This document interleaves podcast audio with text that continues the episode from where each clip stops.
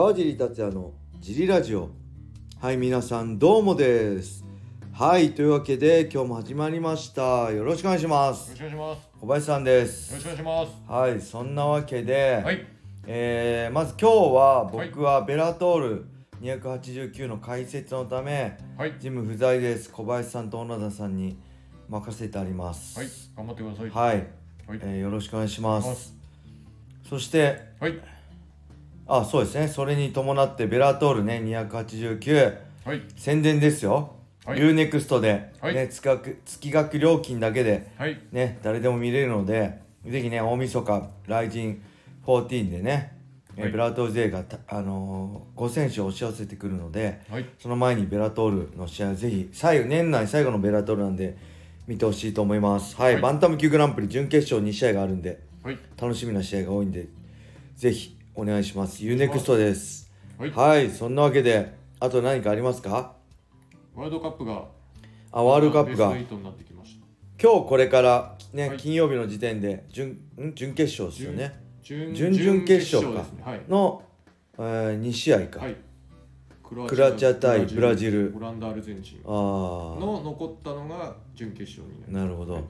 それも、はい。み見るのかな？みんなすごいね 結構ねみんな見てたっぽいですね 会員さん日本対、えークロアチアはい。あれ3時頃までやってたじゃないですかです。でその後普通に朝起きて仕事行ったっていうかすごいっすよねはい。僕見ててもあの朝起きないですから、まあ、僕の場合何とでもなるけどはい。はいそんな感じですはい。で今日は僕4時半起きではい。解説起きないと。4時半起きまあ4時半最低でも5時には起きて5時半には出発しないと間に合わないんで、頑張ってください。ともう現時点でめちゃくちゃ眠いんですけど ちょっとね大丈夫かなってもし解説席にいなかったらあの野郎寝坊しやがったってはい。思ってくださいただそしたらとんでもやっちまったどころじゃないんで、はいもう二度と呼ばれないと思うんではい。あの目覚まし5個ぐらい 5, 5分おきにかけてはい。やりたいと思います頑張ってください。はい、そんなわけでレーターも行きましょう、えー川地さん小林さんどうもです。久しぶりにレーターを送ります。茨城のカープ坊やです。はい。早速質問ですが、はい。お二人の最近の一押し漫画はありますか？お。私は今更ですが僕のヒーローアカデミアとお。映画の影響でスラムダンクを全巻買って読み直してます。あとブルーロックが気になっております。かっこ小林さんに少し読ませてもらいましたがはい。内容が濃そうでまだ読めません。はい。流行り病の対応で仕事が忙しくここのところジムに行けてない日が続いていますがはい。行けた日にはミットと組をよろしくお願いしますはいはいありがとうございます会員さんですはい。えー、一押しの漫画何かありますか？一押しの漫画、えーと、最近見てないですね。スラムダンク見ました？映画見てないです。見てないだ見たいですよね映像の出来がいいらしいです。ああこれはねほんと見たいですはい。見に行こうかなと思ってます。はい。僕はね最近まあ昔かあるのをあのね読み直してるのははい。あれです。クローズワーストのた高橋なんだっけ、なんとか先生のはい。スピンオフの、おお。えー花木グリコのはい。やつと、はい。えーなんだ河内鉄章のやつとゼットン先生のやつを全巻揃ってないんですよねまだ、はい。途中で買うのやめちゃったんで、はいそれをねちょっと読み直してまた新たに今新しく出てるのをはい。買おうかなって思ってるところですね。はい。やっぱクローズワーストこの何不良漫画。はい。面白いですね。あの、ブレイキングダウン見て。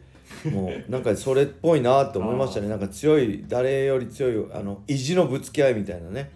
はい。はい。その中でち、まあ、小さい世界ですけどその中で誰が強いかっていうはい。のを見せつけるみたいなね、うん。はい。そういうのが面白いかななんかありますか？あと何何見てたっけかな？見直してますねちょっとなんかいろいろ失速してきちゃいましたけど、はい。げ原作版の方はの左利きのエレンははい。それなりに面白いです。えもう完結したん？してないです。あしてあ、はい、じゃあ。一回こう終わって、はい。また第二部みたいにな途中まで読みましたけどじゃあ読みそうた知だってないってこと？えっ、とあれですね。ちょちょっとなんか方向性がいろいろ。でこれそうなんですよ。あの作者がはそのなんかもともとウェブで連載してたところと揉めてなんかその媒体を変えなきゃとかでそういうのもあってちょっといろいろ大変そうです。いえー、ちょっと僕も今これ見れるあれなのかな？ちょっとね今僕も楽天コボを見てるんですけどこれ切れてたら怖いですね。何見てたっけな？あ小林さんに教えてもらったはい。スタンドアップスタートだっけ？あああれ面白いですね。スタンドアップスタート面白いですね。見直しました、はい。スタンドアップスタート。今また面白くなってますあ本当ですか、はい。あそう最新刊も買いました、これあれですね、えー企業の話ですね。はい。これ、はい。面白いです。これあれ書いた人？あのー株の話。違う？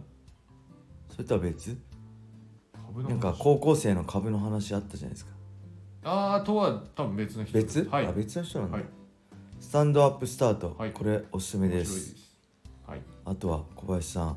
これこれなんですか？ブルーロックって何ですか？ブルーロックはサッカー漫画なんですけどサッカーっていうよりもなんかそのメンタルスポーツみたいなのにへー。特徴を置いてちょちょっとまあ、えーまあ、現実ではありえない、みはい。みんなこう日本でワールドカップに通用する世界一のストライカーを作るために、はい。あの伸び盛りの子たちを何百人で集めて、はい。監獄みたいなところに押し込めてそこがブルーロックらしいんですけどそこでこう鍛えていくみたいな話なんでまあその理にはかなってるんですけど、はい。同じことをこう現実でやったら大変なことになるっていう話です。はい。出てきました？おすすめ。いや多すぎて出てこない。最近読んでないんですか？読んでないです。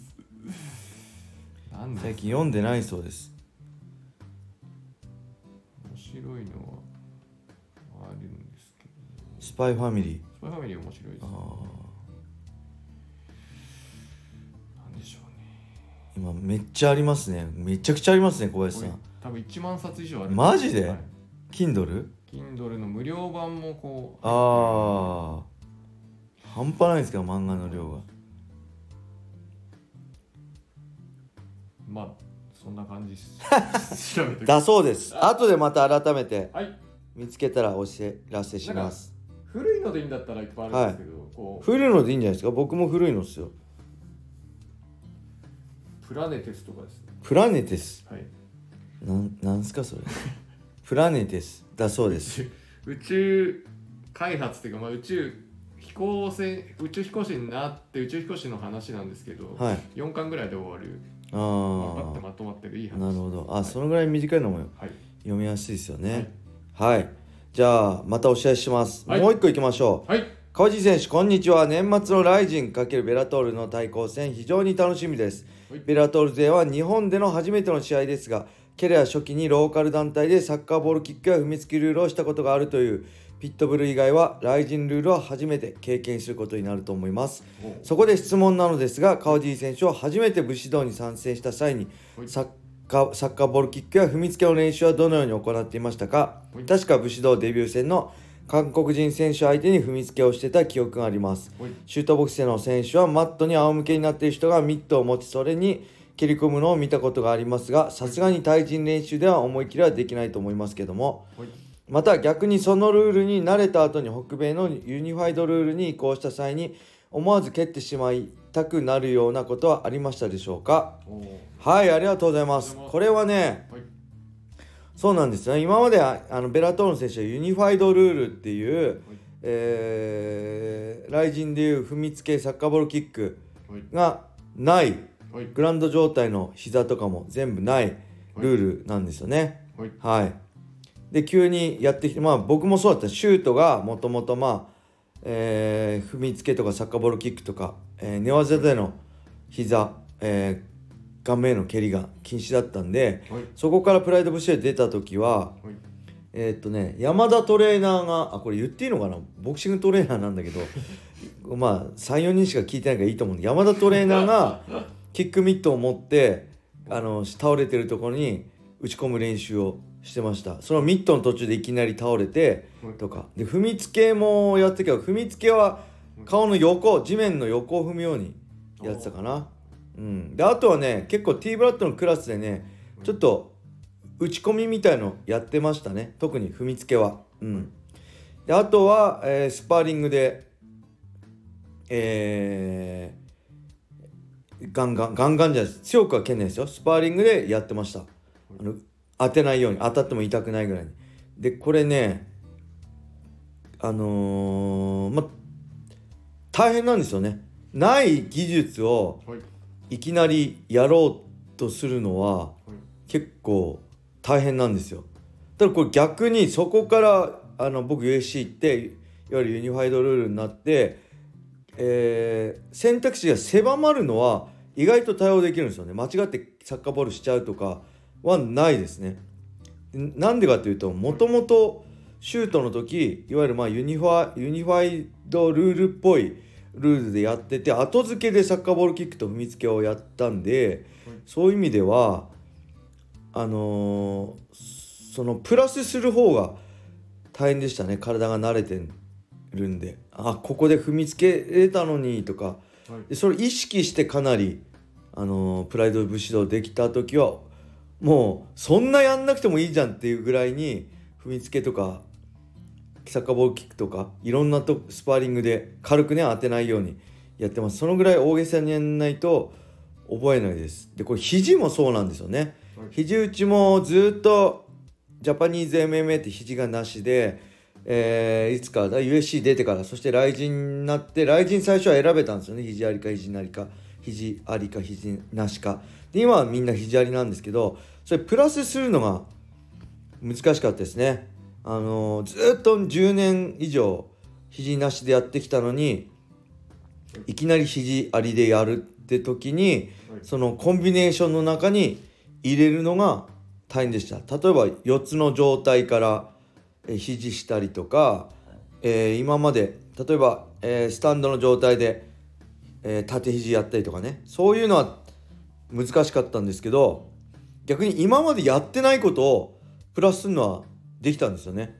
えー回転肘とかあとなんだろう、えーよくジョン・ジョーンズがやってた相手の前足の膝触ったフェイントから真上に肘を突き上げて顎にあのぶち当てるとかそういう全くゼロの状態からプラスにするのは意外と反応できるんですけど10ある10できてるとこからプラス2とかって増やすのが大変でしたね。で引くのは結構簡単にできました。はいはい。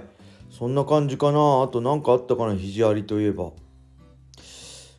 なんかね、今言おうとしたんですけど、あまりにもね、眠すぎてね、忘れちゃいました。なんだっけかな。肘ありといえば、えーっとね、あ、だから、あ、そうそう、今の、えーね MMA ネイティブ世代は、肘ありが多分当たり前だと思うんですよ。それ羨ましいですね。僕らの時代は肘ありがなかったとこから急に肘ありはいいよって言われたからなんか出すのもねなかなか苦労したんですけど今まあ MMA 見ててみんな自然と出してるんでー、はい、あすごいいいなやっぱこれいいなって何でもそうじゃないですかそうですね。なんとかネイティブ世代とかあるじゃないですか？SNS ネイティブ世代とか。iPad とかがもう子供の頃からあったあーそうそうそうそう。画面をこう触っちゃう。そうそう。スライドしちゃうみたいな、はい。それが当たり前なんで、僕はそれないところからやったからね。結構苦労しましたね。はい。だからたどんどんどんどん今今の子はもう普通に出てるんでまあ本当見てて面白いですよね。はい。あなるほどこのタイミングで打つんだみたいな僕ができなかったことをねどんどんやってんで見ててすごい面白いなと思いますはいそんな感じでなんかね眠くてねごめんなさいグダグダになって何を喋ったか自分でも思っ覚えてないんですけどはいレターありがとうございましたはい、明日ね、えーベラトール、ぜひはい見てください。よろしくお願いします。はい、それでは今日はこれで終わりにしたいと思います。皆様、良い一日を。またねー。